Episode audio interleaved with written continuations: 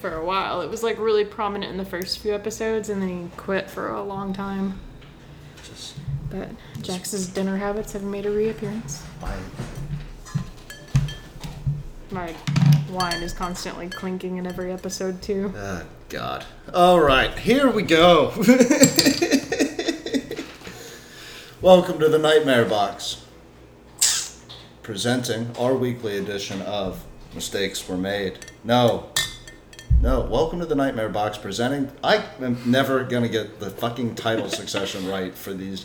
I'm gonna fucking- like pre-record it and just have like a, A auto drop. recording of you. yeah. This is the Nightmare Box presenting Mistakes Were Made, and we are here today on this glorious, glorious Sunday as my dog eats his fucking food It's in the middle. Son of a bitch! I kept thinking it was Sunday all day today too. You tricked me. Sorry. Tricked my brain. I have no idea what's going on. I haven't even started drinking yet. My brain is frazzled. Welcome to Two Star Tuesday, which we film on Wednesdays. Yeah, we do. We film them Yeah. here Record. with our audio medium. Whatever. This is a field mine of shit.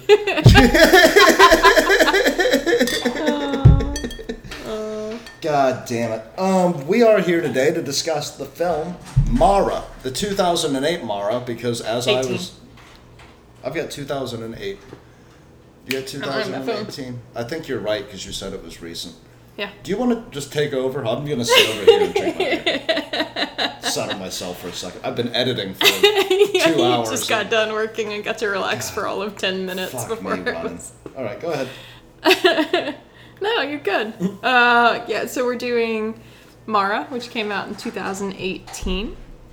The IMDb score is 5.1, and the Rotten Tomatoes score for the critics was 23%, but it did not have an audience score. Probably because we're the only two people who sat down and watched this hunk of shit, which we were excited about because I re-listened to the one that we just released yesterday um, on Stitches, and we were talking about this one at the beginning of the Stitches, talk about how we were going to do it for this week's show, and the trailer was the best part of this movie.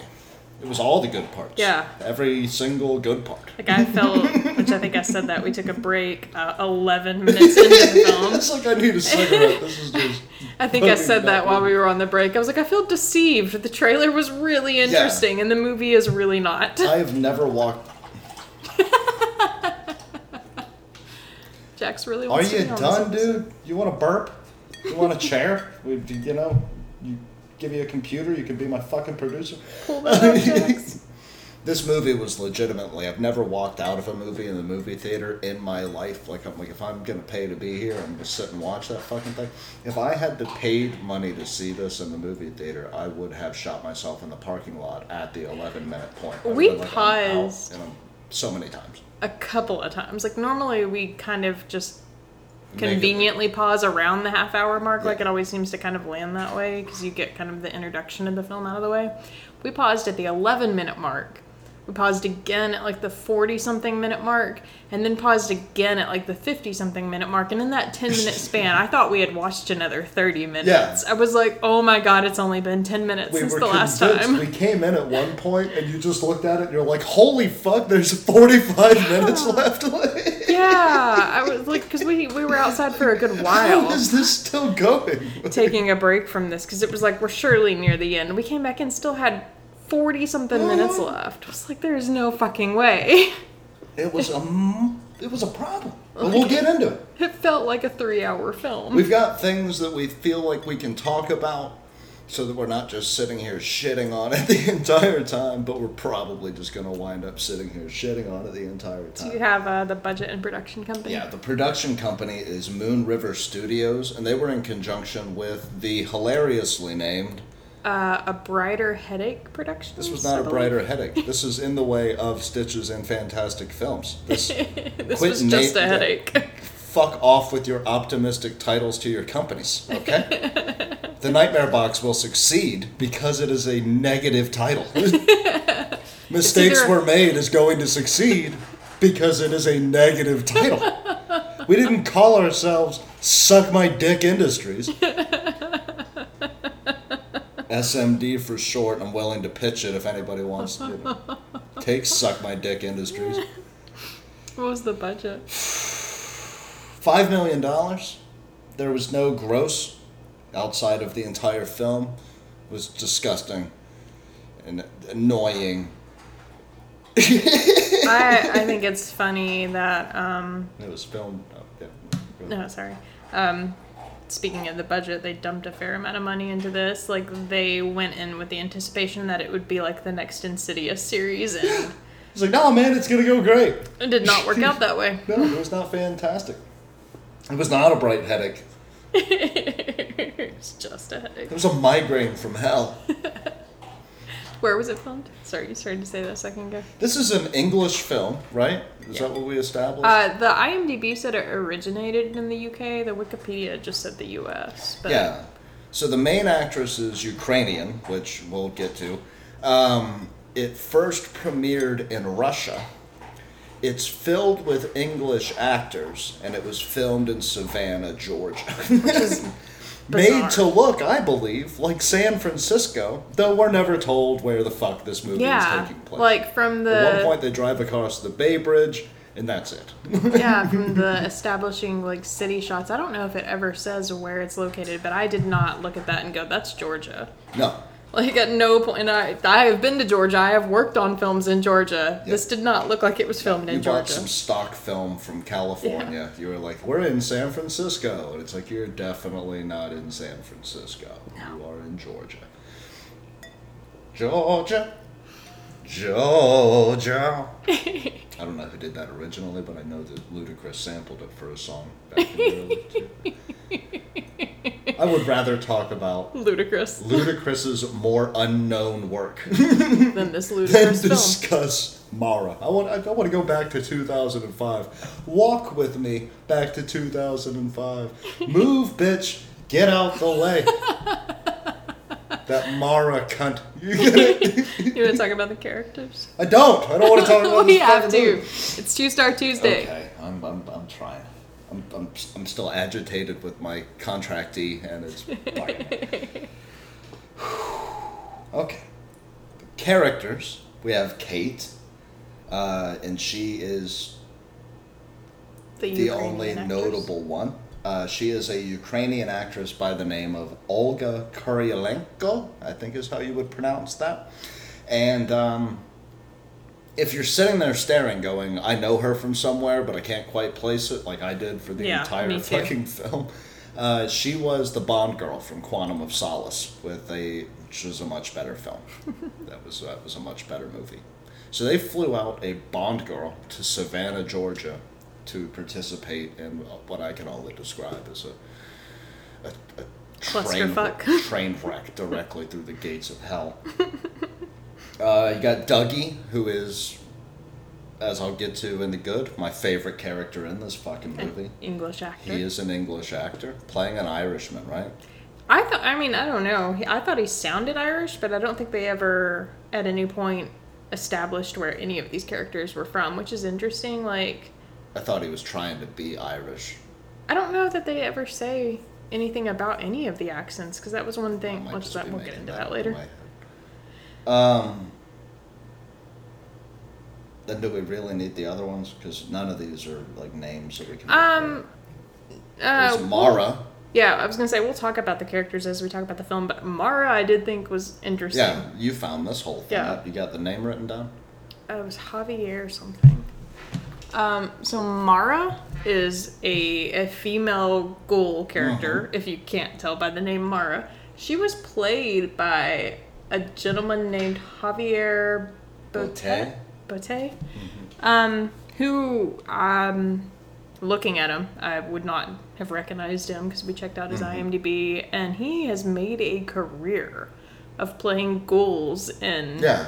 Like a lot of He was in Insidious. yeah, right? I think so. And he he was in like Game of Thrones, like all this stuff. He's made a career of just playing these ghoul characters. Yeah, like out of focus, way too skinny, like yeah, like really, he played Slender Man and Yeah. Slender Man, like these tall, lanky, like creepy characters. kind of like the so- actor uh, who played Tiny. Like all he did were roles like that because he was like six. He suffered from gargantuism, so Yeah. he was all fucked up.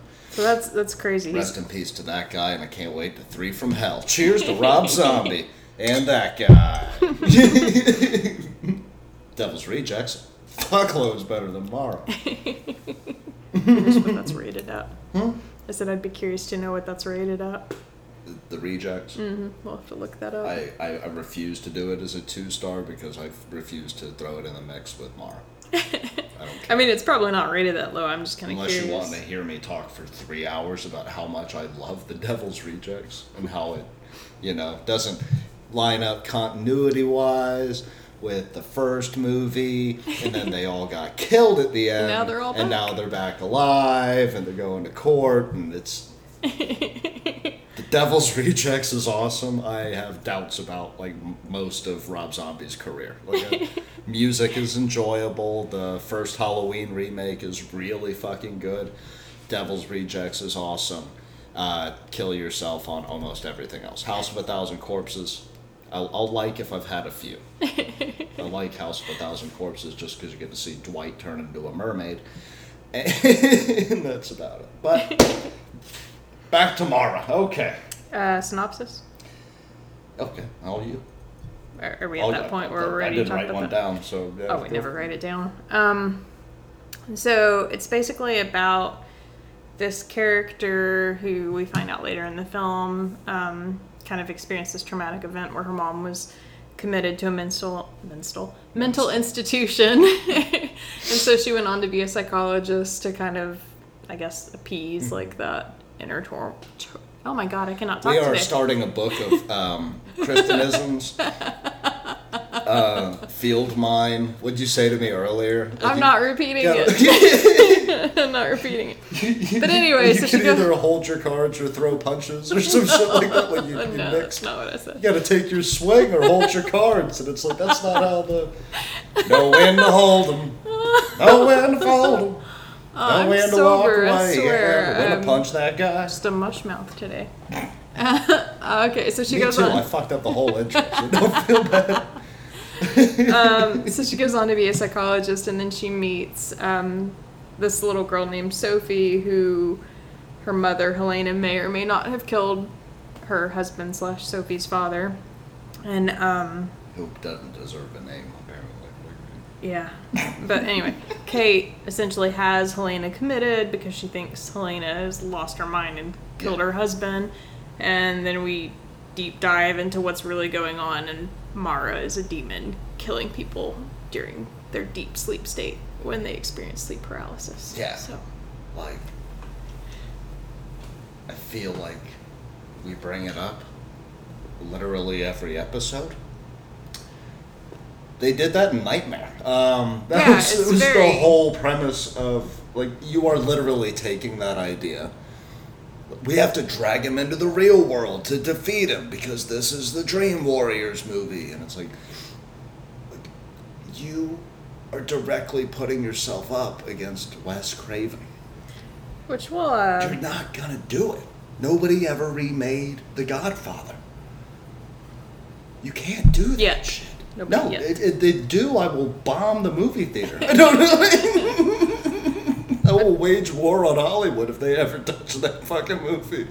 Which we'll get into that when we talk about the bad, but it did weirdly feel like this movie was sampling from several completely unrelated things, and Nightmare on Elm was like the heaviest one. Yeah. But yeah, like it did not feel like a very original concept, and the film itself came from folklore. So. Yeah. A folklore that is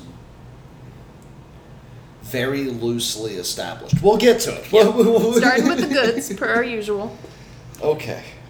You go first. Um, I thought that they had a lot of like cool props, like the. you okay? Yeah, I'm old. I'm 28. But pop trying to move my arm. um, they had like a lot of like really cool like twisted up, deformed dead bodies in the film, and um, Which Takashi, who is never actually in the film at all, has the coolest decaying, twisted up, deformed dead body of Yeah. them all. But um, yeah, like the Takashi not of the six nine variety. not that purple haired fruit who went to jail being Uh. a jackass. but yeah, the the He was the probably born around Oh the my gosh. time Ludacris was making it big with Move Bitch, Get Out of the Way. are you? I don't want to talk about this. You've got to fucking movie. focus. I know, I'm You've trying. got to focus. um, but yeah, they, they had a lot of really cool like prop dead bodies that actually Yeah. looked like convincingly like a dead person twisted up and deformed. So that's my No, that's a, that, that's a good thing. Um, to, as we were just saying, like a lot of the stuff here feels borrowed, and I don't want to take away your good, but that felt like a callback to The Exorcist. You Mhm. know, like the walking downstairs spider crawl, like The bent, twist the head contorted. backwards. The, that's true. I didn't think of six that. cocks in hell. Like, you know. the Exorcist, a better movie than Mara. I'm sorry. Okay, my good is um, Doug, who is played by Craig Conway, and I only wrote his name down. He hasn't been in anything that you know I'd ever seen before, but I, I figured if I was going to give him this attribute in my goods, um, I'd at least put his name there. Um, so Craig Conway gave the best performance, in my opinion, of the entire film. There's real desperation in both the character and the character's performance, like the way that his house is set up, the rage that's in the 12 step scene, like there, The there's more depth. Freak out moment when he's like, "Oh my god, I'm gonna die!" Yeah, like, when he's losing it, he Yeah. tries to cut his fucking eyelid off. Yeah, he he sold that really well. Like, like, no, that- that- that- hands down. Big claps for Craig Conway. I, I I was really impressed, and I'd like to see him play a similar role in a better movie like that. Mm-hmm. Crazed, sleep deprived, drug addled, like Obsessed. obsessed. like that that guy, and this is gonna sound weird, um, given our current cultural uh, issues with the man, gave almost a Kevin Spacey esque performance. Ooh, that's a bold statement because I'm not saying is, it's Kevin Spacey. I'm just saying that like that or a beautiful mind. that like Um, person who doesn't look frightening but is the scariest son of a bitch in the movie. what is that actor's name? It's Russell something. Brand, No, that's the comedian. Crowe. Yeah, Russell Crowe. Okay. Beautiful mind, like the same Oh, I didn't catch neurotic. the name of the movie. Can you move closer? Sorry, am I too quiet? Yeah. Can you hear me now? Can you hear me now?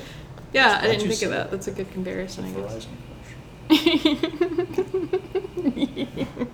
You really hated this movie, didn't you? You're like, Verizon also around back in 2005 when Ludacris was telling bitches to get out of the way, and I think Mara can get out of the way. Boo, bitch! We gotta make it through the If you're driving goods. down the highway, get the hell out of my We way. gotta make it through the goods. You have got to focus. You can rant away when we get to I the feel like I'm stuck in a psychology class. Oh my goodness. so, um, Kate, not she was a little hit and miss, not the greatest performance on earth, but she had her moments. And like when she would do the scenes where she was um, experiencing yeah. sleep paralysis, like it was honestly pretty believable. Like she Mhm. looked really stiff and like it almost looked like something was pressing her down. So like she sold Laying there and not Those- moving very well.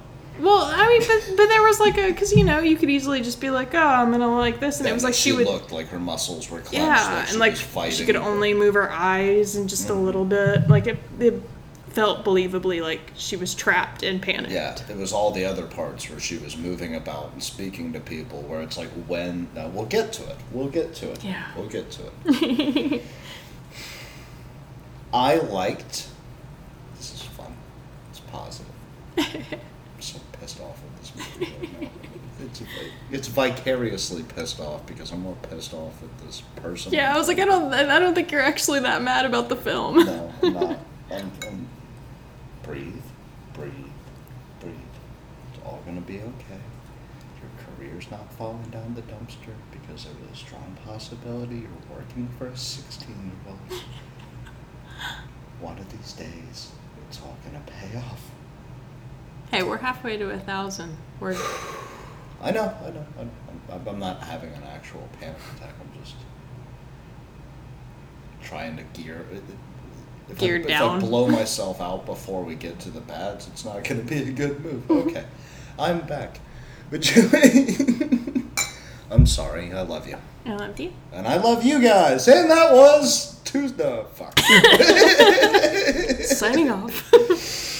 the initial murder of the husband, like that that opening uh, scene where she's walking down the hallway, Sophie's walking down the hallway, Helena comes running out of the bedroom and stuff. Uh, the initial murder of the husband um, gave me a paralyzed, like hopeless moment, which I felt tied right back into the film. Because like you're in the eyes of this little girl in this really wide hallway. They had that fisheye lens, I believe, for that scene. And it's paralyzing for Sophie and Helena both as characters, on top of being paralyzing as an audience member in that individual scene. And though like the who done it part was undersold hardcore. Um, I, I, I really enjoyed like maybe that five minutes uh, where she wakes up and walks down the hallway to um, the part where the where Kate crawls underneath the bed, like right until they completely blow their load and fuck that up. Yeah. yeah, it was really pretty. Um, It was an interesting way to go about that too, because in the description of the film, like the Netflix description, it mentions that it's about, you know, sleep paralysis Yeah. and a psychologist like deep diving into that and then finding something you know she doesn't want to find. So like when they showed the little girl, like I immediately assumed that was Kate, like Mhm. previously. So I thought we were gonna flash forward to Kate as an adult, and um, you could hear as Kate or as sorry Sophie is like walking down the hall, like the mom like kind of being like, "Get off me" or "Get away" or whatever. I can't remember exactly what she's saying, but she sounds like she's struggling with something. So like she's I, defending herself. yeah, like I assumed she was gonna walk into the room and like see her own mother like experiencing like sleep paralysis or being attacked by this demon or whatever, Or and being like attacked by the husband and killing him. yeah, or something, and like that kind of threw me off because they flash forward, and I like immediately assumed because the next thing we see after that scene is Kate in her bed, so I was like, oh, this was definitely child her, and then she goes to see this family, and I was like, oh, like that's an unusual way to go about that, like it felt like a flashback, Mhm. so. Not that that's necessarily Yeah. negative. Like they threw me off like the trail for a second there because I was confused. And but to compare it to The Exorcist yet again, we talked about at the fancy diner this morning. what did what was the title we came up with for the diner? uh, the mat. I mean, the actual thing that it it's is called the mat. The mat. When we were hanging out in the luxurious mate earlier this afternoon, um, or this morning, not earlier this afternoon. Um, we discussed how, like in The Exorcist, uh, that is played correctly, right? Because she is immediately under suspicion for the death of the priest who gets thrown from the window and rolls down the steps, and that's what kicks off the whole event. Is she crazy? Is she possessed? And they run you through the CAT scans and. The movie's so old now that everybody knows where it eventually Yeah. leads to. But if you're watching that with, you know, innocent eyes, um, it does call into question the sanity of the mother and the child for a brief moment before it's revealed that she is possessed by the devil. Yeah. This movie made absolutely no attempt. Like, it, they shouldn't have given it away until they killed the mother.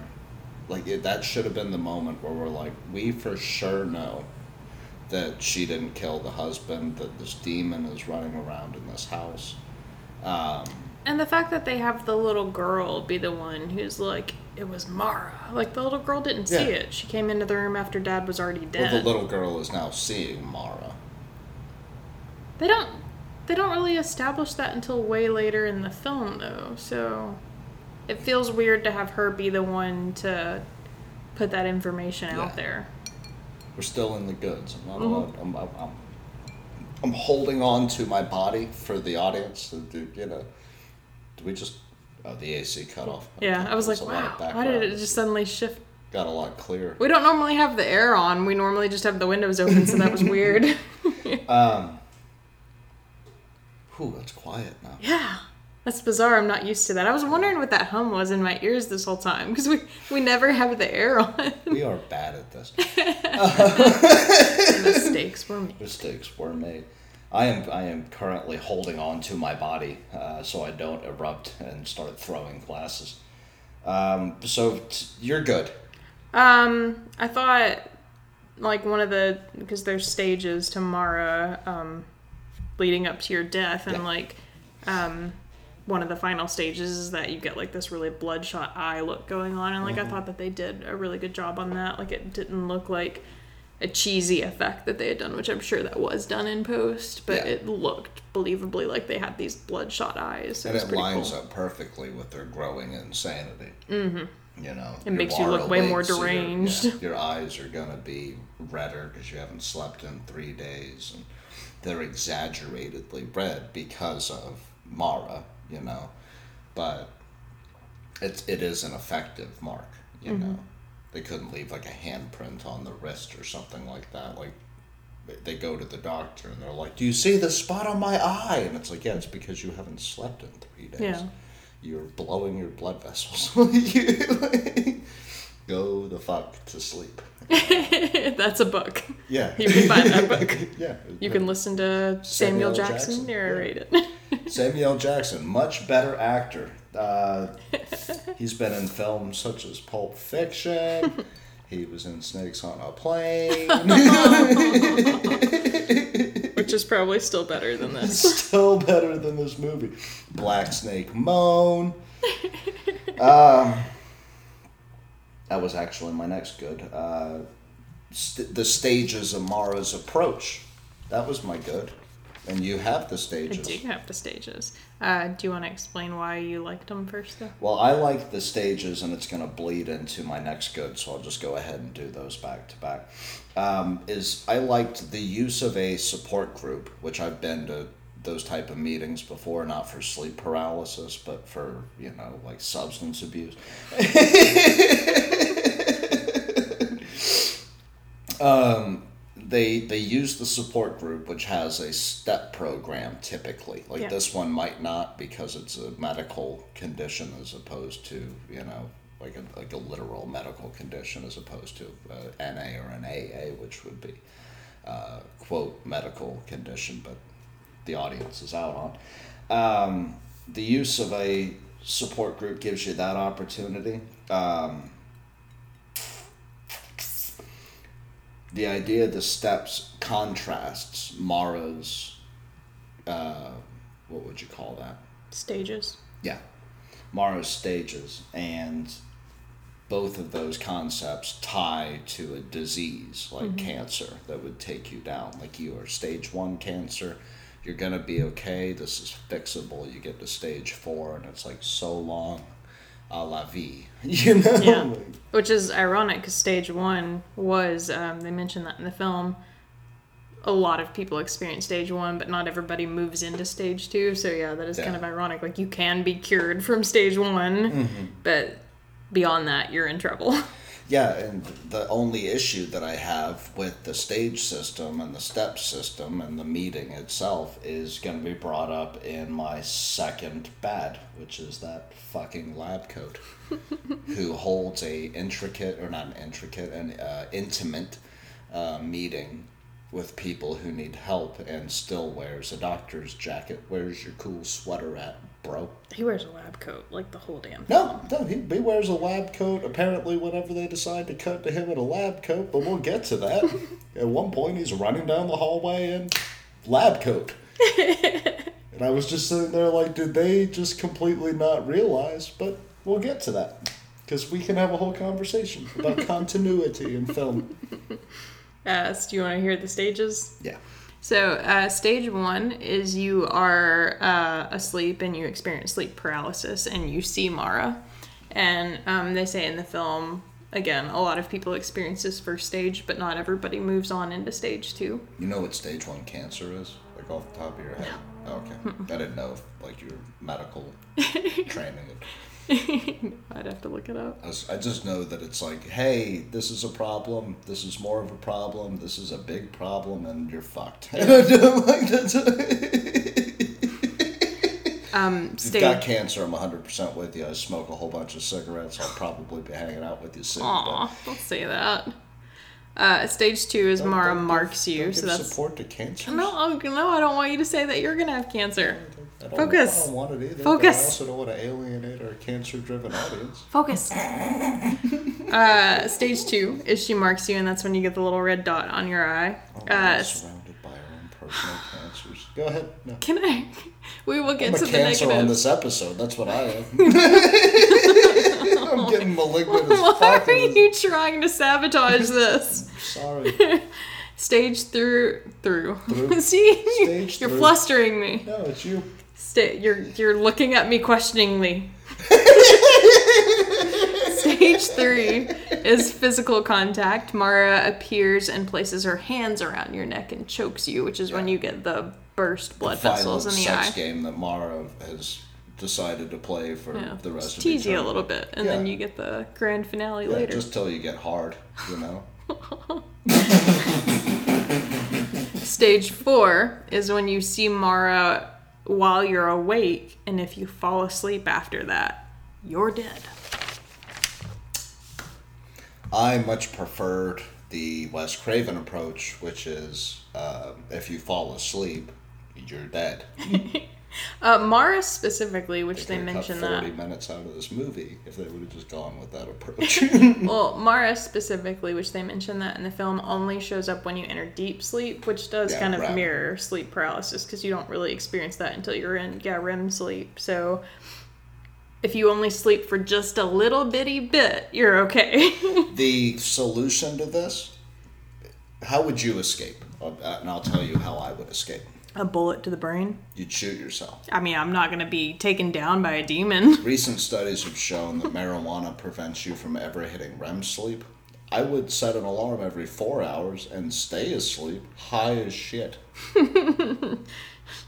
Wake and bake all Yeah, day, every uh, day. Every day, I would be the highest person since Willie Nelson.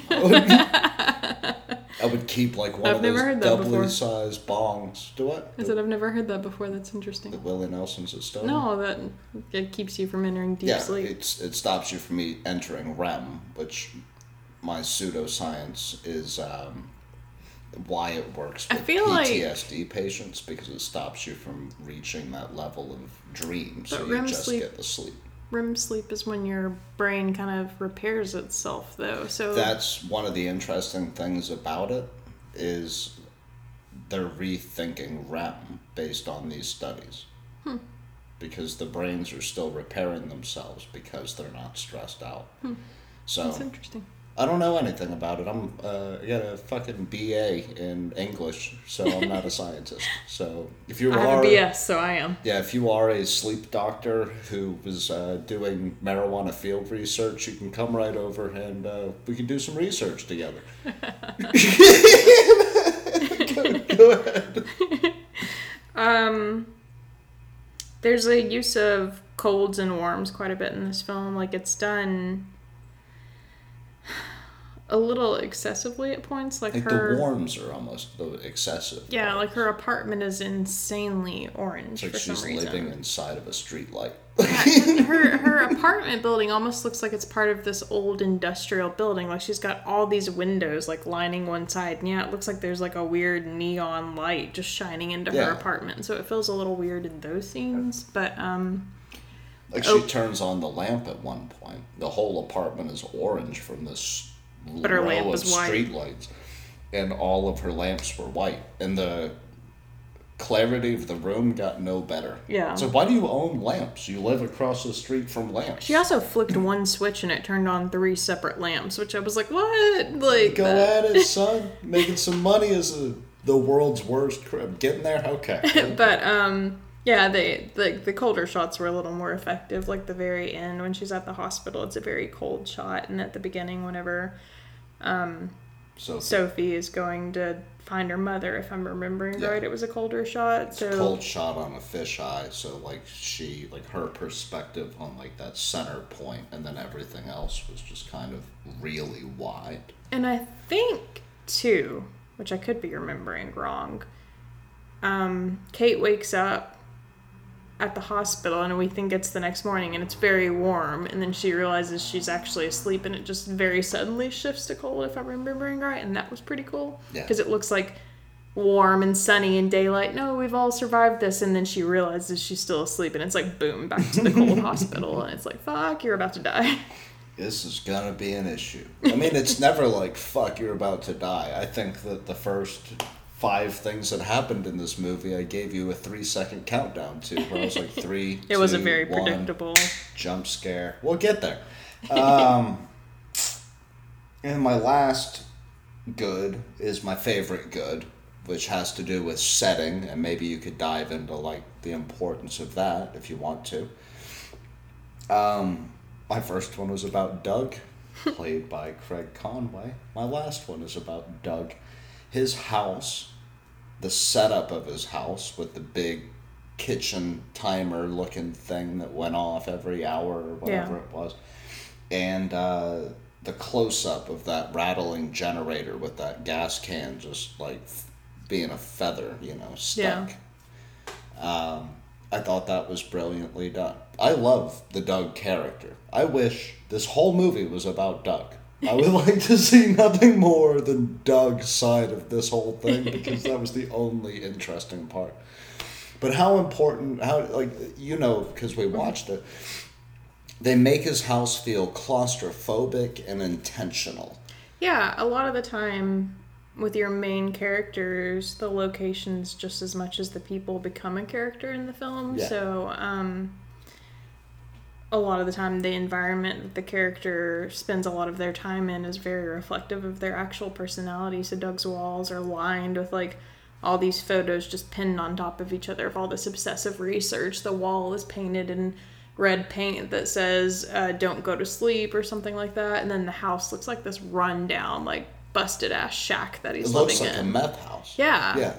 And I, I think, if I'm not mistaken, they implied that his character was like a former drug addict Mm-hmm. that was like in recovery as well. So, yeah, it very much embodies this frantic breaking down character Yeah. just as much as he does. So, yeah, like if you're um, gonna show your character in their own home environment, like if you have someone that's like really uptight and like everything has to be prim and proper, like their house kind of reflects that personality. So it, it literally embodies who they are as a person. So they did do a good job on that. And the scenes always like reflect whatever's gonna, or they should semi reflect who has the upper hand in any given situation. Like there should be the same amount of conflict in a scene as there is within the character. Yeah. Is that correct? Yeah, and like or the would way you go with more violent, more simplistic, like Godfather Two, when he slaps his wife after she says she's like had the abortion? Mm-hmm. Uh, that happens in an office that looks very quiet and calm, and then that rage comes out. yeah. And a lot of the time, But a lot of his rage comes out in the quiet, simple setting of that twelve-step meeting. Yeah, yeah, he does lose his shit in that. And a lot of the time, the way you shoot that kind of helps um, embody the character's internal uh, feelings too. Like close, tied in shots always feel more claustrophobic. Um, like low angles that make like look up at the character always make the character like seem more powerful. High shots that look down make the character seem like weaker. So there's like a lot of elements Depending on that what's going on, because you Yeah. can do low, like they did at the beginning, low fisheye down a hallway. And So you get that perspective of a child. You're like, I'm being watched by some entity that is looking for me. Like Yeah. it gives you like a par- paranoid feeling. Yeah, that's true. So that's the end of my good list. Um, I only Unless have you'd like to expand on no, I only have one left. set and setting. Um, my last good is um, there's a scene where Kate is taking a bath and experiences sleep paralysis, and she sees Mara on the other side of the shower curtain of her tub, and um, I just thought that was a cool shot because we've actually used like a not not to the same effect, but we've used shower curtains before and stuff that we've shot, and um, it's a which this was a five million dollar budget film. It wasn't like they were hurting for money, but it's a neat reminder that you can pull off some really cool stuff with like really cheap shit. Like you don't necessarily have to buy the biggest best stuff. Like literally just a You can spend two dollars Yeah. at Walmart, buy this A shower and curtain. You can create And- Mm-hmm. that same thing that Hitchcock did in Psycho. Create this threatening image. yeah this forward. cloudy mysterious silhouette like advancing on you and it makes Mara seem all that more ethereal. Like she doesn't seem like a tangible body. That's a fuck of a word. And um You're like gonna fuck up minefield and then get that word. I've eaten since then. Uh, I've had lunch, so I'm good. I don't get hangry, I get stupid. I should get some chocolate in me. But uh, like None when, of the chocolate in the world, but okay, go ahead.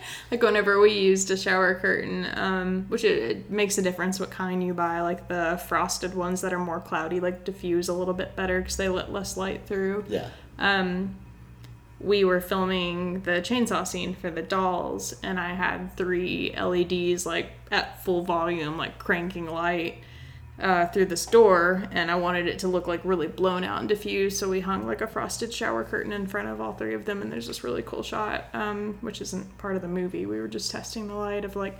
Brett standing in the doorway and it looks like he's literally walking off of a spaceship or something.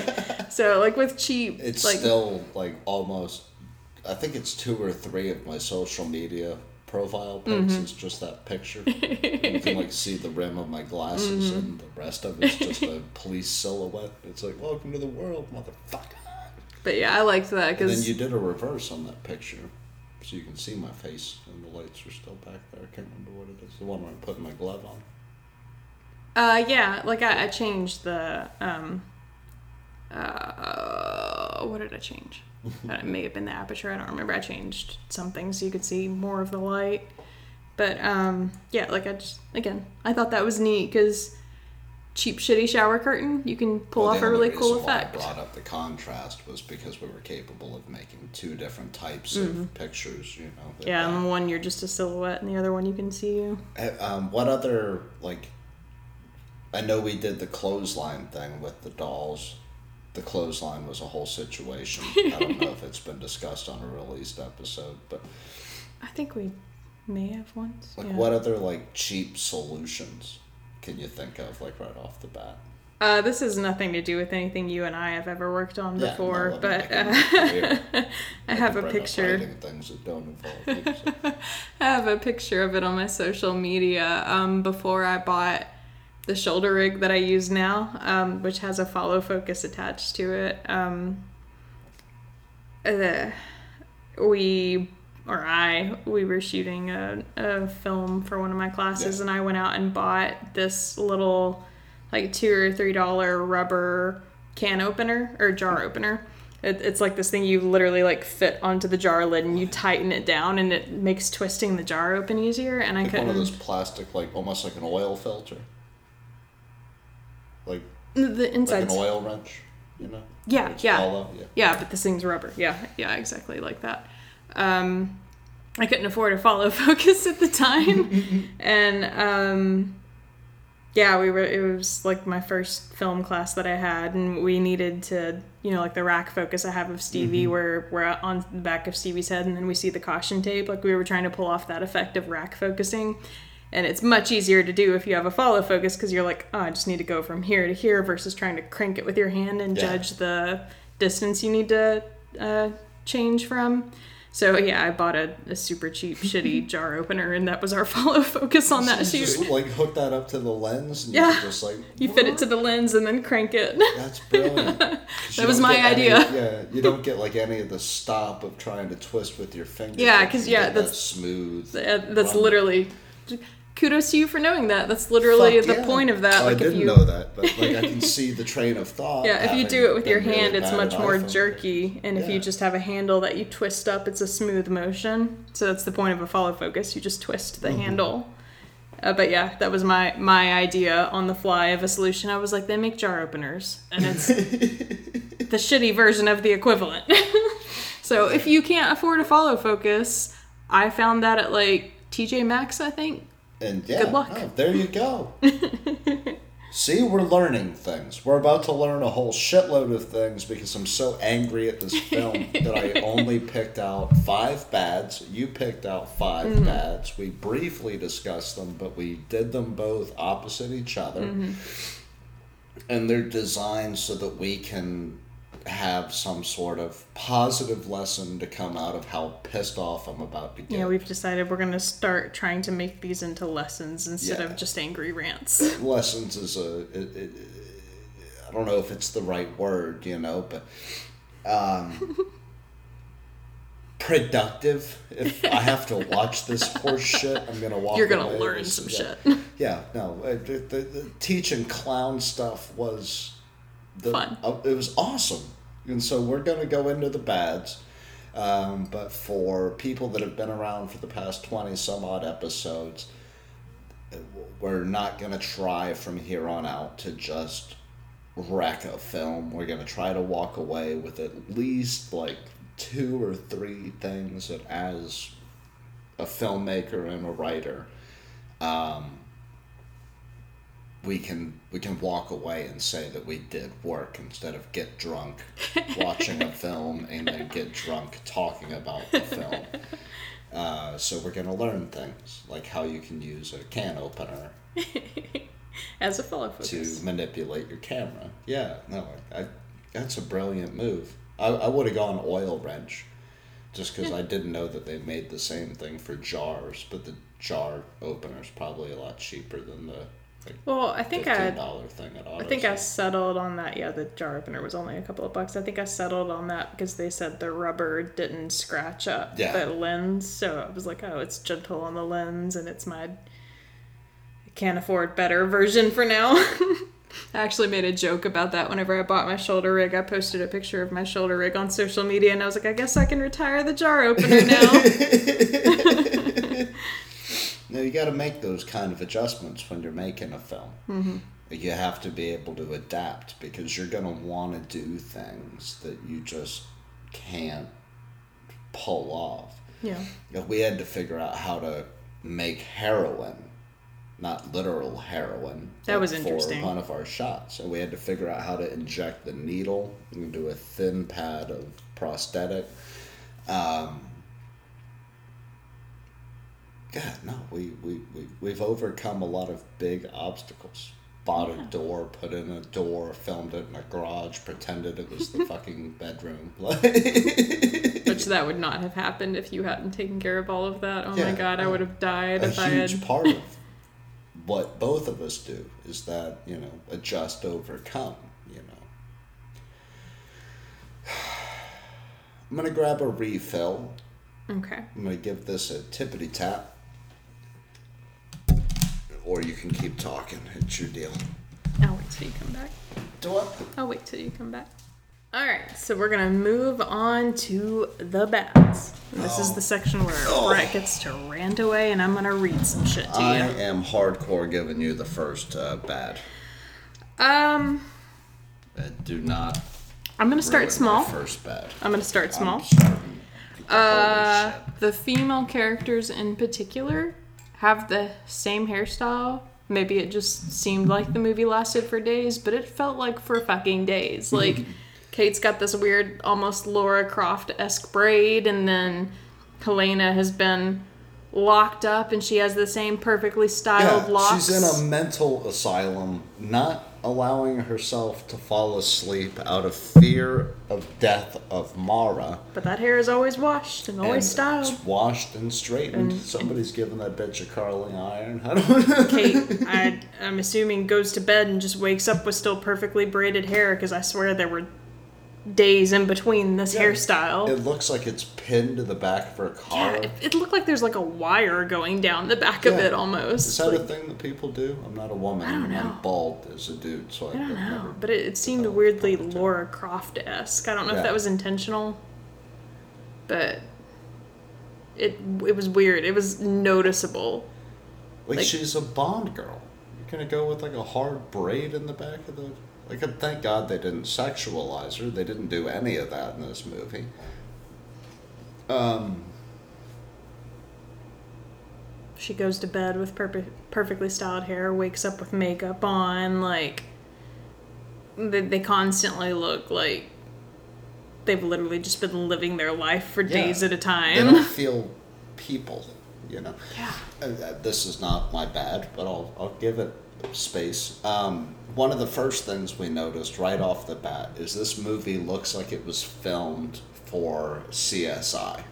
Like this Mm-hmm. whole thing is like this is a cheap TV set. And I forgot to write that down too. Actually, there are transitions that feel like they should be commercial. Commercial, breaks, yeah. which is why we kept standing up and going outside. It's like okay, well, scene Like end scene. cuts to this like black for way too long, and then jumps into the next scene, and it felt like oh, there should have been a commercial there. like it is, fe- it's filmed very much like it should have been a TV show. It's weird. It is. We, we've not even touched the weird. What's your second bad? Because I've added a bad, and now I've got some bads to go Um, into. There doesn't feel like any. Look at you over there, Mr. Muscles. it doesn't feel like there's any connection between any of the characters. Like, I don't feel any depth to Kate. Like, I don't feel any real connection between Helena and Sophie, even though they're Not at mother and child. Like, Grandpa, who is, I'm assuming now Sophie's guardian, is a passing character. Like, it doesn't feel like any of these people have any depth or connection to each other. A lot of them, as I have on my list, they exist simply to move the plot along. You never see Takashi. Never. I don't know if there was an After actor they cast for found him. Takashi, nobody talks about Takashi. Not the six nine variety. That guy's in jail. But I have a list here. It's Takashi, Saul, which is the guy who burns himself to death. Uh, all the members of the support group, Grandpa, whose credit is Grandpa. Yeah, they didn't They give his character a name. And even Helena, the mother, are never built. They're only used to progress this plot, which is not very well done in the first place. That's my elbow on the table. I need to go to the VA in the morning. yeah, no, they just solely exist to push forward a thing that I didn't like from the get go. Yeah, they're very shallow characters. ah, sorry. You Got like a life? tickle in my throat. Choking to death. Yeah. Spit. Just have this weird like tickle like right here. Sorry. Mistakes were made. this this is a choppy ass episode. Yeah. Well, th- I can edit out the choppy shit and make it smooth because that's what I do, bitches. Ugh. You got another, or you want me to go? No, I've got mine. I'm going. I'm, I'm Go. Ramp doing us my, up. Doing my deep breaths, trying to get myself around here. Okay, I'm not a fucking idiot. That's my problem with this movie. Oh no. I'm not a fucking idiot. I've spent my entire life reading about criminal psychology up until like the age of 17. I thought that's what I was doing my entire goddamn life. The first time I went to school, it was to be a fucking criminal psychologist. I cut that shit out, went and got a job as a fucking police officer. Oh boy. And this psychologist gives absolutely no fucks about the law.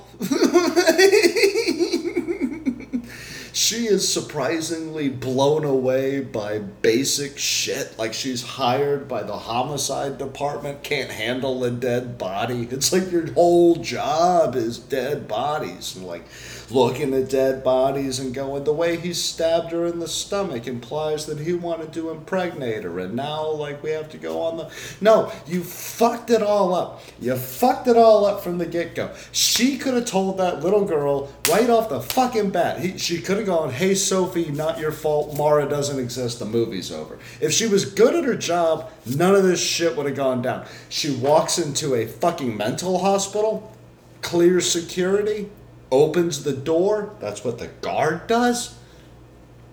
She breaks into people's houses under the pretense of being a police officer. Breaks into her own police She's chief's s- office. She's a shrink. She's a homicide shrink. She can't handle dead people.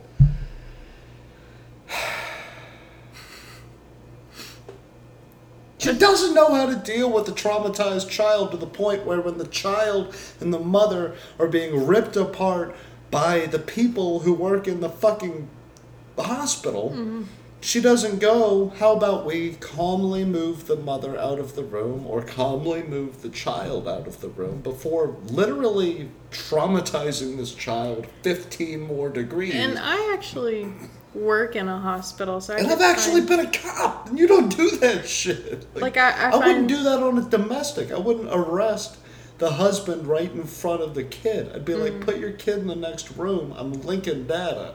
Well, I find it interesting because she's the doctor who writes the order to have Helena committed. So she is the person in charge of that case. And um, the orderly, who would be the equivalent of a nurse, Yeah. Who definitely is below the doctor and asks the doctor, you know, like, Just hey, runs in, tackles this what's going on? What's the plan? yeah, it has to have the doctor's permission and and Kate asks the orderly like, "Can we can we wait? Can we not do this right now?" And the orderly's like, "No, I'm on a tight schedule. We got to get this bitch." And it's like that's not how that works. Like the nurse answers to the doctor. The nurse answers to the doctor, and everybody in that room answers to that detective. You ain't fucking ruining my interrogation because uh, you need to get off in an hour and a half. Yeah. You can collect some fucking overtime pay before we completely fuck up this little girl. And then this bitch is just like breaking locks and going into houses and calling in like I found a DB and it's like you you don't you're not a police officer. you can't call in a dead body in a house you broke into without serious consequences and losing your fucking license. Like that's not- yeah, and definitely not working with the cops anymore. and They'd the be like, "You second gotta she go." starts losing, no, she but the, the second she starts doubting whether or not that the uh, you know like did I do the right thing? The thing that gets her killed is the whole situation with uh, Helena and Sophie, where she feels guilty for having Helena put in the mental hospital when her job is putting people in the fucking mental hospital. She is there to determine sanity for the court. Like it feels like she's on day one of the job. Like This she's literally never done the job ever at all. Yeah, it, it's weird. That is actually one of the negatives I wrote down too. Like Kate's character. Is dog shit in Yeah. her shit. Like, uh, it's what we talked about, right? Like, there's an importance to the research. Like, if you were gonna have a person be a criminal psychologist, you should know enough about criminal psychology so that you know what is legal and illegal if you know absolutely nothing else. So that your character is not a criminal for the entire film, traumatizing people who, like, her mentality is. I'm here to help people get through trauma. She herself is traumatized as a child. Like, And it's almost like literally to the level of she doesn't even know what sleep paralysis is. Like she's that. you have a fucking doctorate. You Yeah. were working for the police in Like San I'm not a doctor and I know what that is. I'm not a doctor either. I've got a BA.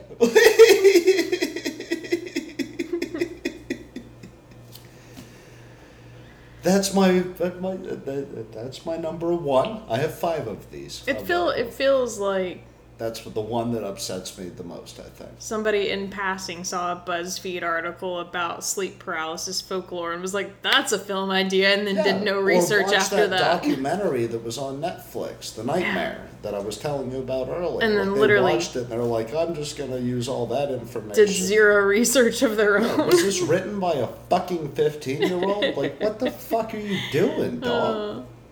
I put more research into flash fiction. I put more research into shit that lasts 450 words. You spent an hour and a half trying to convince me that this Russian bitch, who I don't know, and you never address that she's from the fucking Ukraine. Like, you never bring that up. Ever in the film. She's just hanging out in Savannah, Georgia with the Ukrainian accent, and it never comes up. Which I wouldn't have minded too too much. Like while we're on that topic, because we we talked about this while we were watching the film. We couldn't decide where she was from. It was just like she's got an accent of some kind, but she's trying Yeah. really hard to sound American. Yeah. And like Arnold Schwarzenegger made a career doing action films that never address the fact that he has a very thick accent. So you could have ignored the fact that she had an accent entirely, but don't have her try to cover it up. Just let her talk in her Just natural let accent. her be the weird Ukrainian chick Yeah, who works like, in our office. You could have easily been like, oh, she's a transfer and acknowledged it, or just ignored it entirely and let her talk the way she naturally talks. But it sounds so clearly like she's laying down this fake ass American accent. It's why it works in the James Bond movie because she is like a Russian agent.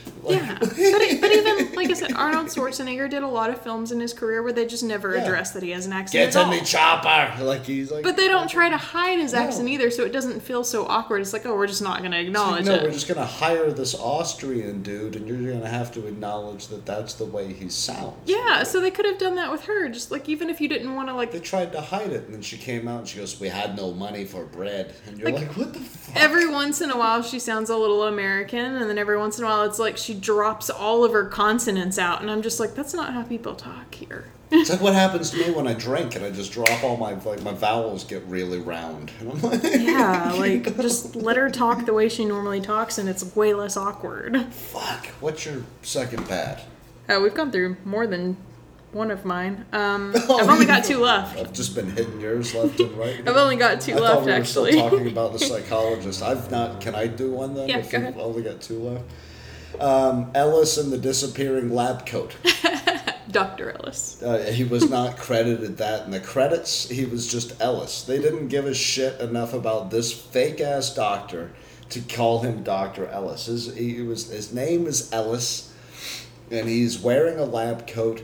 And at one point, I swear to God, he is running down a hallway and he is wearing a shirt or a sweater.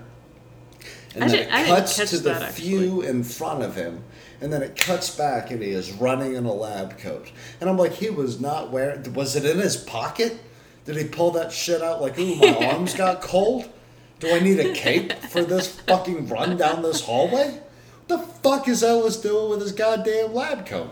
Like it's like that story from the Bible, is so and so in the rainbow colored jacket. It doesn't make any goddamn sense. Fuck Dr. Ellis and fuck his fucking lab coat. Um, But continuity, yeah. continuity is the thing that we can discuss as an educational topic. If you would like to do that right now, Ah, well, I mean, they usually have a person, um, like the script supervisor, which, if you're on a bigger budget film, that's a How do you position. catch that in post? if you're on a bigger up budget the film, shots with him running in a shirt versus him running in a lab coat. uh, And then there was that part where like the door closed, and I was like, "Well, there's the director, the dude holding the camera, the dude holding the boom. They're all just caught in the reflection for an entire scene." It's like, "What the fuck are you doing?" Yeah, if you're if you're shooting a low budget film, this probably honestly isn't a position you're gonna fill just because you don't have the money to fill it. But it is a very critical position, and in uh, bigger budget films, it's definitely a person you hire. Um, there's a thing called a script supervisor, and their entire job is to sit with a copy of the script and then a sheet that they make notes on and they will literally for every single shot be like this shot sucked like there was an audio issue in this shot this shot was amazing like and their job is to literally just be like make sure we keep track of everything humanly possible so yeah there's a person whose designated job is hey dipshit you weren't wearing your lab coat in that shot It's like what I do when I'm editing a story, you know, where it's like you lost, uh, for example, the project that I'm working on currently. Uh, your bodyguard walked away from them in chapter six and disappeared yeah and never came back. And so uh, he is just walking around somewhere in the United States long after this person has gotten on a plane. And you're like, whatever happened to Pete? You know? like, oh, Pete! You know, that's Yeah. not his real name. I've not ruined the plot of this. Which it's it's common for small errors to happen. Even Game of Oh no, and Thrones. they recently had the water bottle, right? Yeah, Game of Thrones. Like uh, there's a coffee cup. I think was I in think one they of the did shots. it both. I think it was a water bottle, and the Yeah. next episode was a coffee cup. So like even big versa. budget projects slip Yeah. shit in every once in a while, but like yeah, when there's something glaringly obvious, like you should have had a person paying attention to that. like it makes a difference. It takes you out of the scene as a viewer. I think, like, as a writer or a director or any of the actors or actresses or people who put the money into this film that were sitting there on release night, I think any of them would have noticed it and be like, "Hey, I actually didn't notice it. you, I you screamed it at the TV." No, you you pointed it out as we were watching it, but you pointed it out after he already was wearing the lab coat. So I was like, oh, I missed the scene where he wasn't wearing it, so I actually didn't You notice know, it. he's just running down the hallway, and then his lab coat got put on, and I was like, "You just went from like green to white, like fast as shit." Yeah, I didn't catch it actually, which is kind of funny. So you've got two more. Yeah. I've got four. Go for it. So I'm gonna I'm gonna dive into this list, but these are four stars. So these are things that you know, if we need to, we- I'll cut. I've only got one that's out. starred. Let me check how we're doing over here on the timer, uh, and I'll figure out which ones are important. If we're good, then we're good. All right, this is gonna go over for a little bit, but the hypnotic metronome goes from an interesting way of pacing the film to if you don't stop doing that, I'm literally going to fall asleep. Like, Which I had the opposite uh, reaction to it. Like you, I guess, found it hypnotic. I found it because I. There's probably like a technical like diagnosis for that. I find this is my metronome song. I find uh, repetitive sounds, like if someone's just constantly like tapping away, like if people that like are reading that tap pens against the table or whatever, I find repetitive noises that don't have a point to them. Like if you and I were at the beach and you could hear the repetitive sound of the waves crashing in, like that's a, a sound that has a point. It's the, please stop doing that. It's the sound of the waves crashing against the ocean. Like there's a purpose to that sound, but someone just obsessively tapping or the metronome in this movie, I find highly irritating for some mm-hmm. reason. It grates my nerves so bad. So I didn't find it lulling at all. I was like, I'm gonna chuck the remote at the TV if you don't stop. But it worked for the first 10 minutes. yeah, but then it didn't. little cat and it was like. And then she was running down the street. It was like. Mm-hmm. Like it- Yeah. it, worked that blend. And Yeah, for a while. Stopped. Like it was a tension builder for a while, so my brain accepted it for a little while because I was like, "There's a right point then. to it." Yeah, and then there was, into the film. Maybe bring it back later. but then there was no longer a point to it, and my brain got so angry at that cat, I wanted to smash it.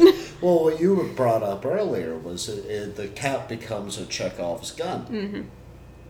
It becomes this thing that doesn't develop, and you, for the the first film. time in the history of Two Star Tuesday, rewrote a plot. Tell us about it. Uh, yeah, I feel like because we were talking about while we were at the the mat this morning. Um, The mate.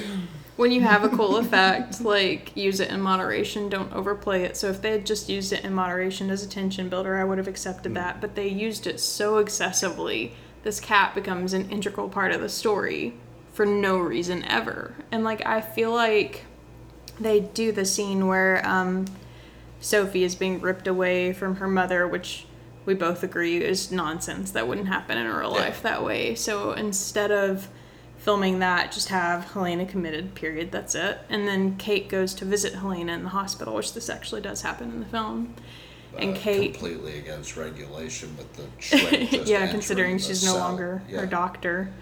Uh, but Kate goes and visits Helena in the hospital and tells her this whole story about how her own mother was committed. And we've already established when she was talking to the daughter at the beginning of this film that her mother never came out of the hospital. Like her mother was committed, and that was that. So they have this whole sad story of Kate telling Helena about her mother, and it just felt to me like she was like, "Bitch, this is happening to you too. like you're gonna get locked away forever." It You're didn't feel losing your shit. yeah, it didn't feel like sympathetic. It didn't feel like Kate felt guilty or any of this stuff. So I feel like instead of having Kate just explaining this, you do a flashback of Kate's mother being committed. Back in the Ukraine. So you could establish that accent as well. and she During World War II,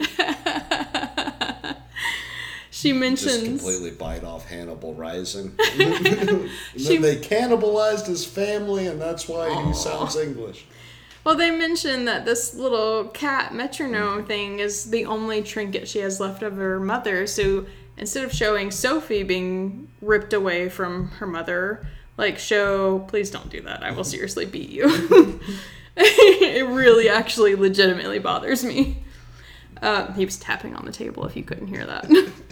um, Beach. I don't like it. My like it makes me so angry for some No, reason. go Re- reach into the rage. That's my whole personality, my entire life.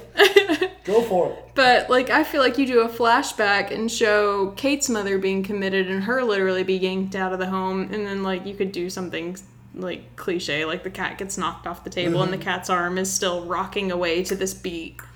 And then you know flashback to the present and like show Kate's guilt because the whole uh like oh what is the word? I'm- Chekhov. No, like whenever oh. Flashback. no. Oh my god, I'm looking for a word that my brain is blanked on. Motivation. Yeah, the whole motivation behind Mara, thank you. I could not think of that word.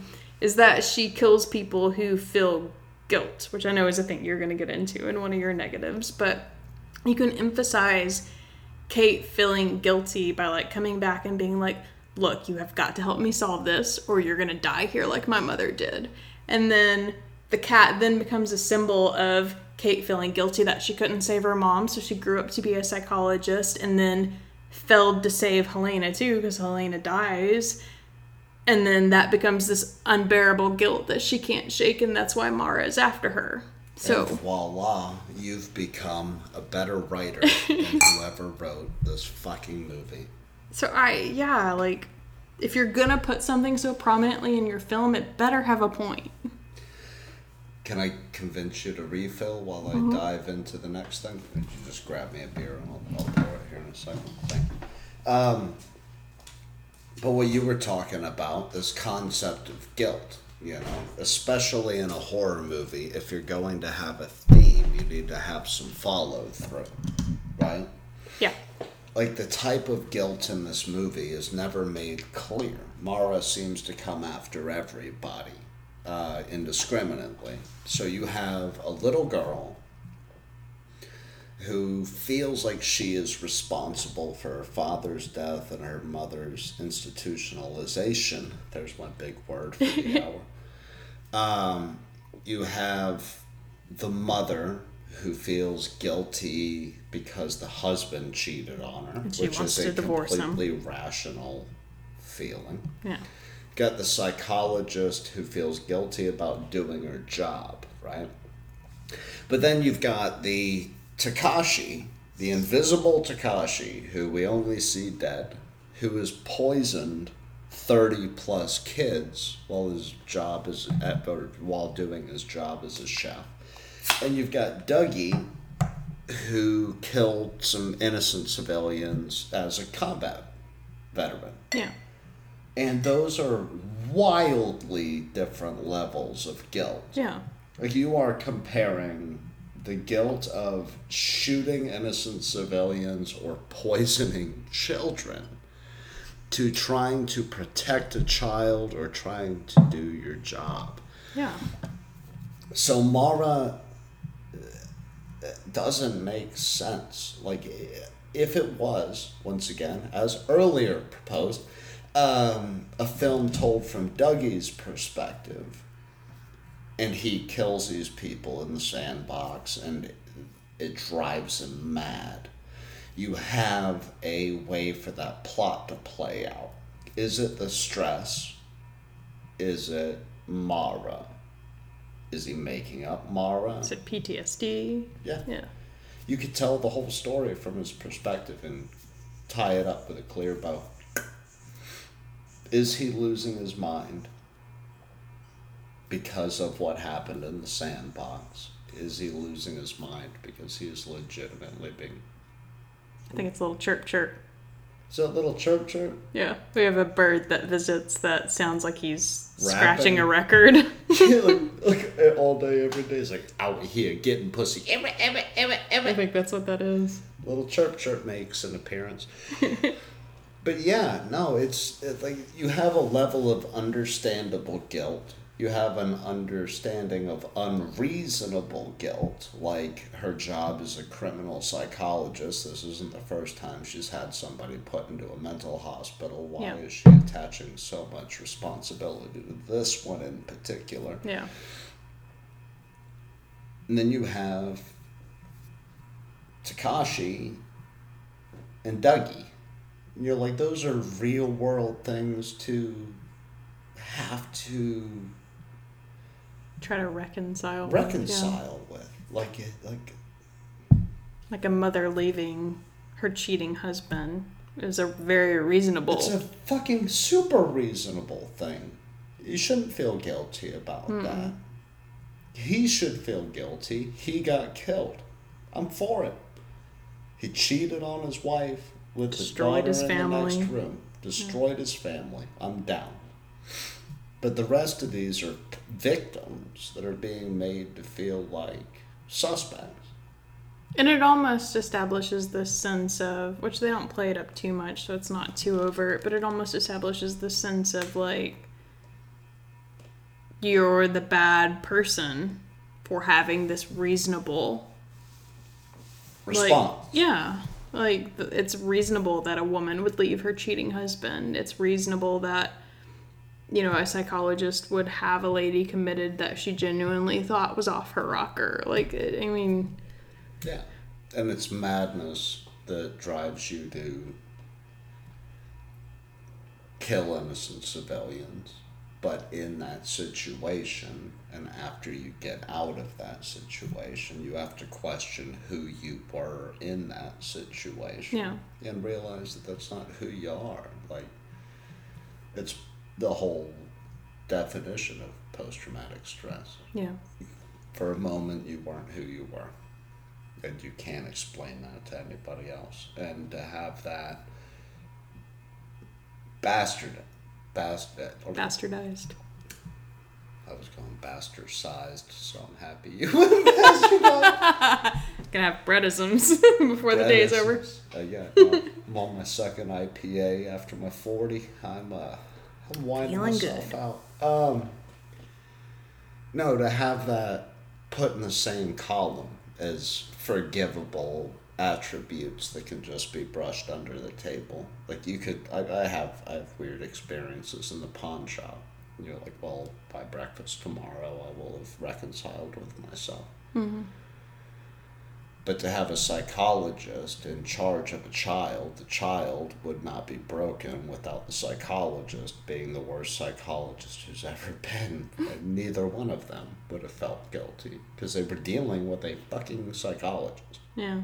I'm like, again, I'm not a doctor, but just my personal experience, which they don't ever say how long Kate's been a doctor, but my personal experience working in a hospital is after a while, like you do, which that's sad, you know, it's an unfortunate byproduct of that line of work. You do desensitize to some extent. So, She's way too sensitive. yeah. line of work. And for her to have gone on and gotten her doctorate, she's probably experienced this stuff more than a couple of times. And like within my, you know, first year or two of working at the hospital, like I was like, well, that's just a normal thing that happens. And yeah, that might be unfortunate, but that's just what happens, people you know? die.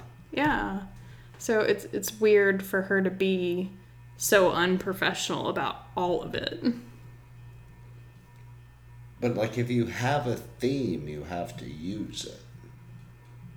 Like Yeah. you, you, you can't just throw it out there as an idea, and now everybody that feels guilty is guilty. Which is Like, part again, we brought it up quite a bit. Final destination, survivor's guilt. Mm-hmm. People die in order of their survival. I was closest. That is a theme that worked for what, 10 movies? Yeah. if you have a theme, do it. shouldn't be based on theme. Theme should be secondary, right? Yeah. But you can't walk in with guilt and be like a child who blames herself for her parents' divorce and her father's eventual murder. Like you can't put that in the same plane as a person who's in their twenties and loses their mind to combat fatigue. Like you can't.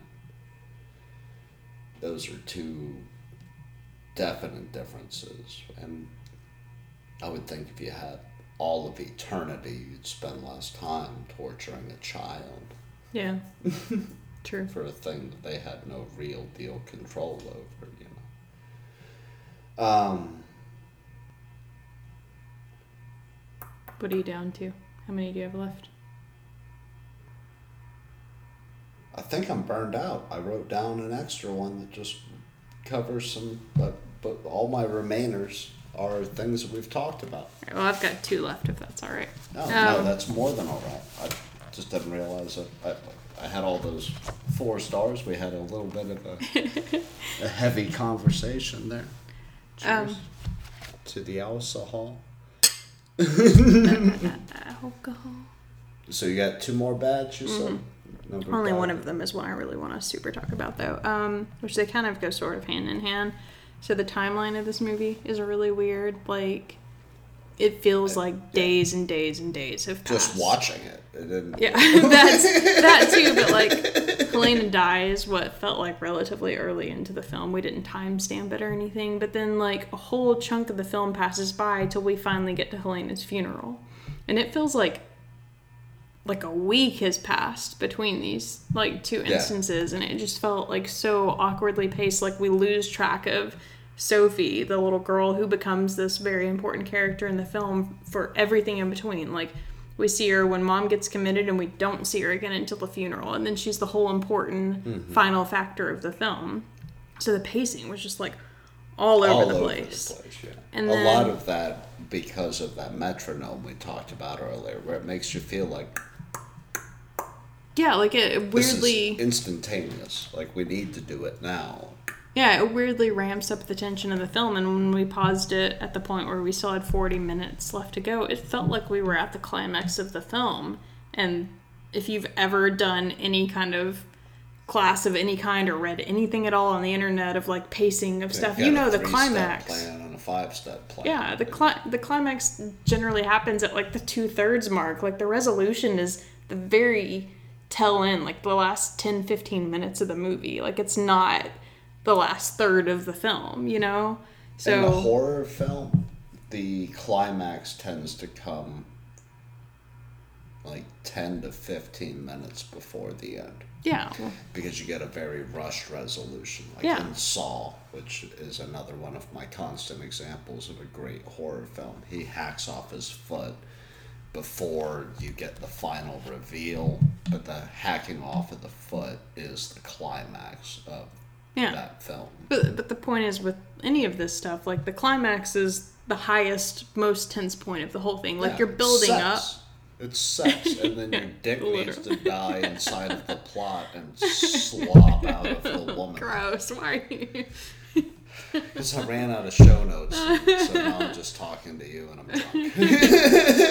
But the point is, like, the climax isn't the building of the tension. The Yeah. climax is the most intense point of the entire thing. And that happens damn near the end. Like, it is not the middle of the film. You build up to this moment, and then you have that final resolution at the very tail end. And this film doesn't do that. It's very awkwardly paced. Like, it feels like we're constantly at the highest point of the movie until the end. It was just like, oh, like, that's it. Like, there's no resolution or anything. It's just like, oh, tension, tension, tension, and then it's over. And on top of that, the pacing of the editing felt like hyper awkward for me. Like there was Like you're almost hitting on that metronome that yeah, it's like we're like you're hitting in the middle of the clicks. Like you're Yeah. not you know, if you could hit it on the clicks. Yeah.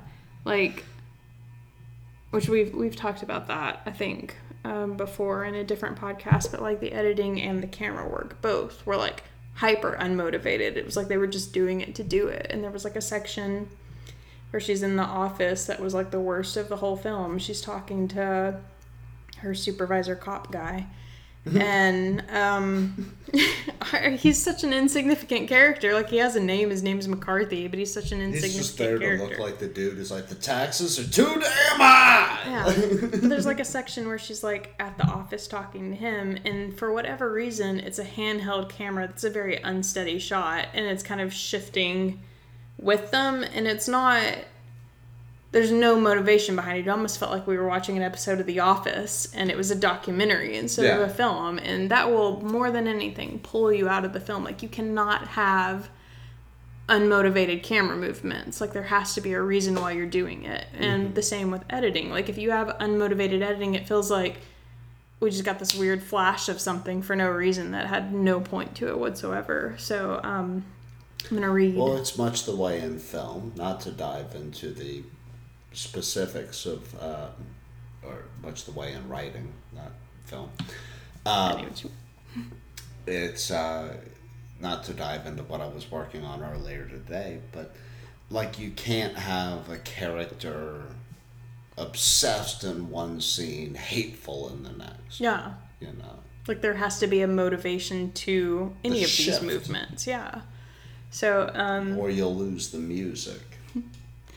I'm gonna read a tiny section in a book that I have that's about um, editing, and it's called "In the Blink of an Eye." It's by Walter Murch, and there's a bit of controversy between uh, people in the film world about whether or not this is an outdated book because it was published a long time ago. Who's Walter Murch? Uh, he's, I don't, he's famous. I don't, I don't have an answer for you there. Um, but it's an older book. It was originally published in '95, so Oh, okay. by technology standards, that's pretty outdated. But the thing that I like about this book is it's not about literal editing. There's nothing in this book about, hey, I sat down in Premiere Pro and edited, you know, so it's not um, about the physical editing, it's about like the art behind editing. So even That's if the important part. You can get all academic all day, but Yeah.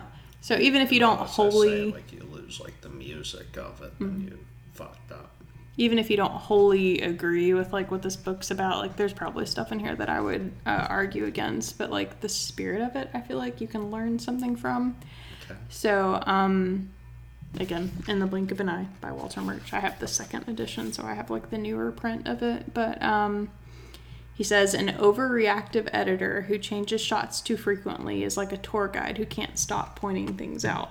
So that's interesting. Like you, you think, Like your tour guide doesn't have to point out a beach. yeah, Your like tour guide can just tell you a story. it feels like instead of naturally following, which he goes into this whole concept in the book, where if you're in real life, if I was standing here watching you and another person talking, like I naturally look between the two of you at the pace of the conversation. So as you're talking or saying something important, I look to you. But if you say something significant that I feel like the other person is going to have a reaction to, my gaze naturally shifts to the other person because I want to see what their reaction is. And you have to follow this ebb and flow of where do we naturally Yeah. want to look instead of forcing your audience to look at something. Um, Like when I took the Ripper tour, and he was like, "It happened in that pub over there," and then you look at the pub, but in the back, he's telling you the story, and you're still looking at the pub. Mm-hmm. Yeah. you know. But if he's literally going, "Hey, this is the pub over here, and this is the Yeah. you know whatever building over He's here," like if he's yeah, He's like like, it grabbing you by a leash and saying, "Look at that! Look yeah, at that!" and it doesn't feel natural, and that applies to films. Like if you cut just for the sake of cutting, cutting. Oh my god.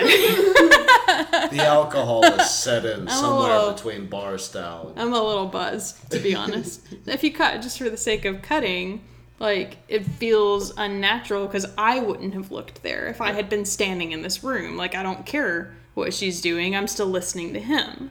Yeah, you can go to an art museum and there's going to be a person going, you know, this was so and so's work and this is where they grew up, and you're looking at the work as it's being explained. You're not watching the person walking you, the curator. Yeah. You would. So he has um, these six ideal standards for reasons why you should make a cut, and he gives each of them What like a? Uh, this is page 18 of In the Blink of an Eye by Walter Murch. Um, he gives each of them like a degrading percentage amount as how important they are to why you should make your cuts, but it's, it's a thing to keep in mind uh, if you're making cuts. says an ideal cut for me is the one that satisfies the following six criteria at once, and these are in order of their significance. One, it is true to the emotion of the moment. Two, it advances the story. Three, it occurs at a moment that is ry- rhythmically interesting and quote unquote right. Again, the music. Yeah, and I think he does like reference music in this book, if I'm not mistaken. It's been a while since I've read this. Uh, four, it acknowledges what you might call eye trace, which is the concern with the location and movement of the audience's focus of interest within the frame. So again, that where you naturally, as a person, if you were standing in that room, would I'm want to look. to you, and then I look up at the calendar, and then I look out Yeah. the window, like you It's want to. your natural curiosity, whatever grabs your attention where you want to look. Uh, five, it respects planarity, the grammar of three dimensions transposed by photography to two, the questions of stage line, etc. What? Uh, like if you have a two dimensional space, like what?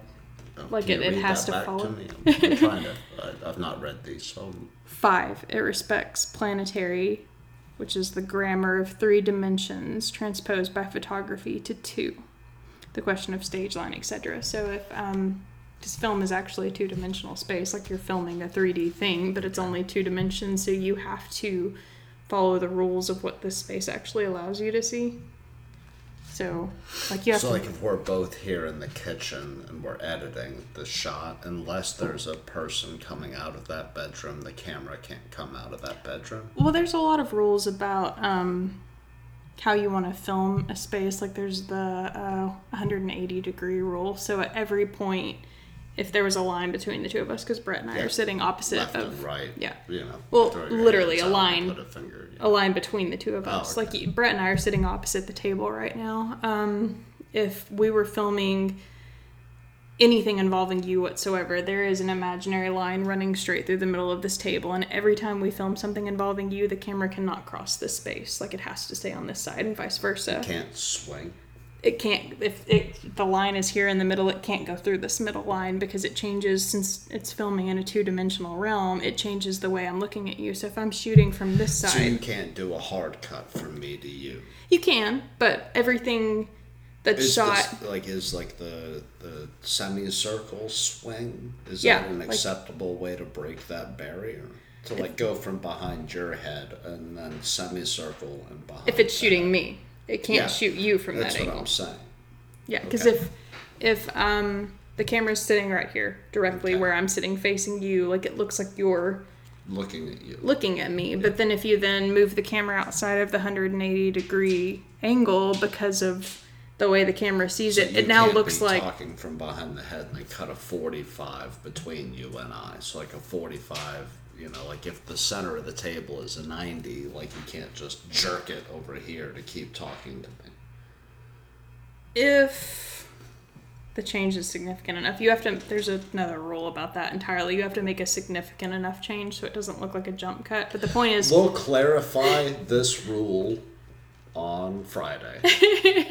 the point is okay let's say Uh, I need, no, but we'll, we'll move on to three because I am very far. You what? six we're on 6 You're on the sixth rule already? yeah Are you sure? I thought you did one and then two. no there's six we're on You just- five we just did five You're a bad out loud reader.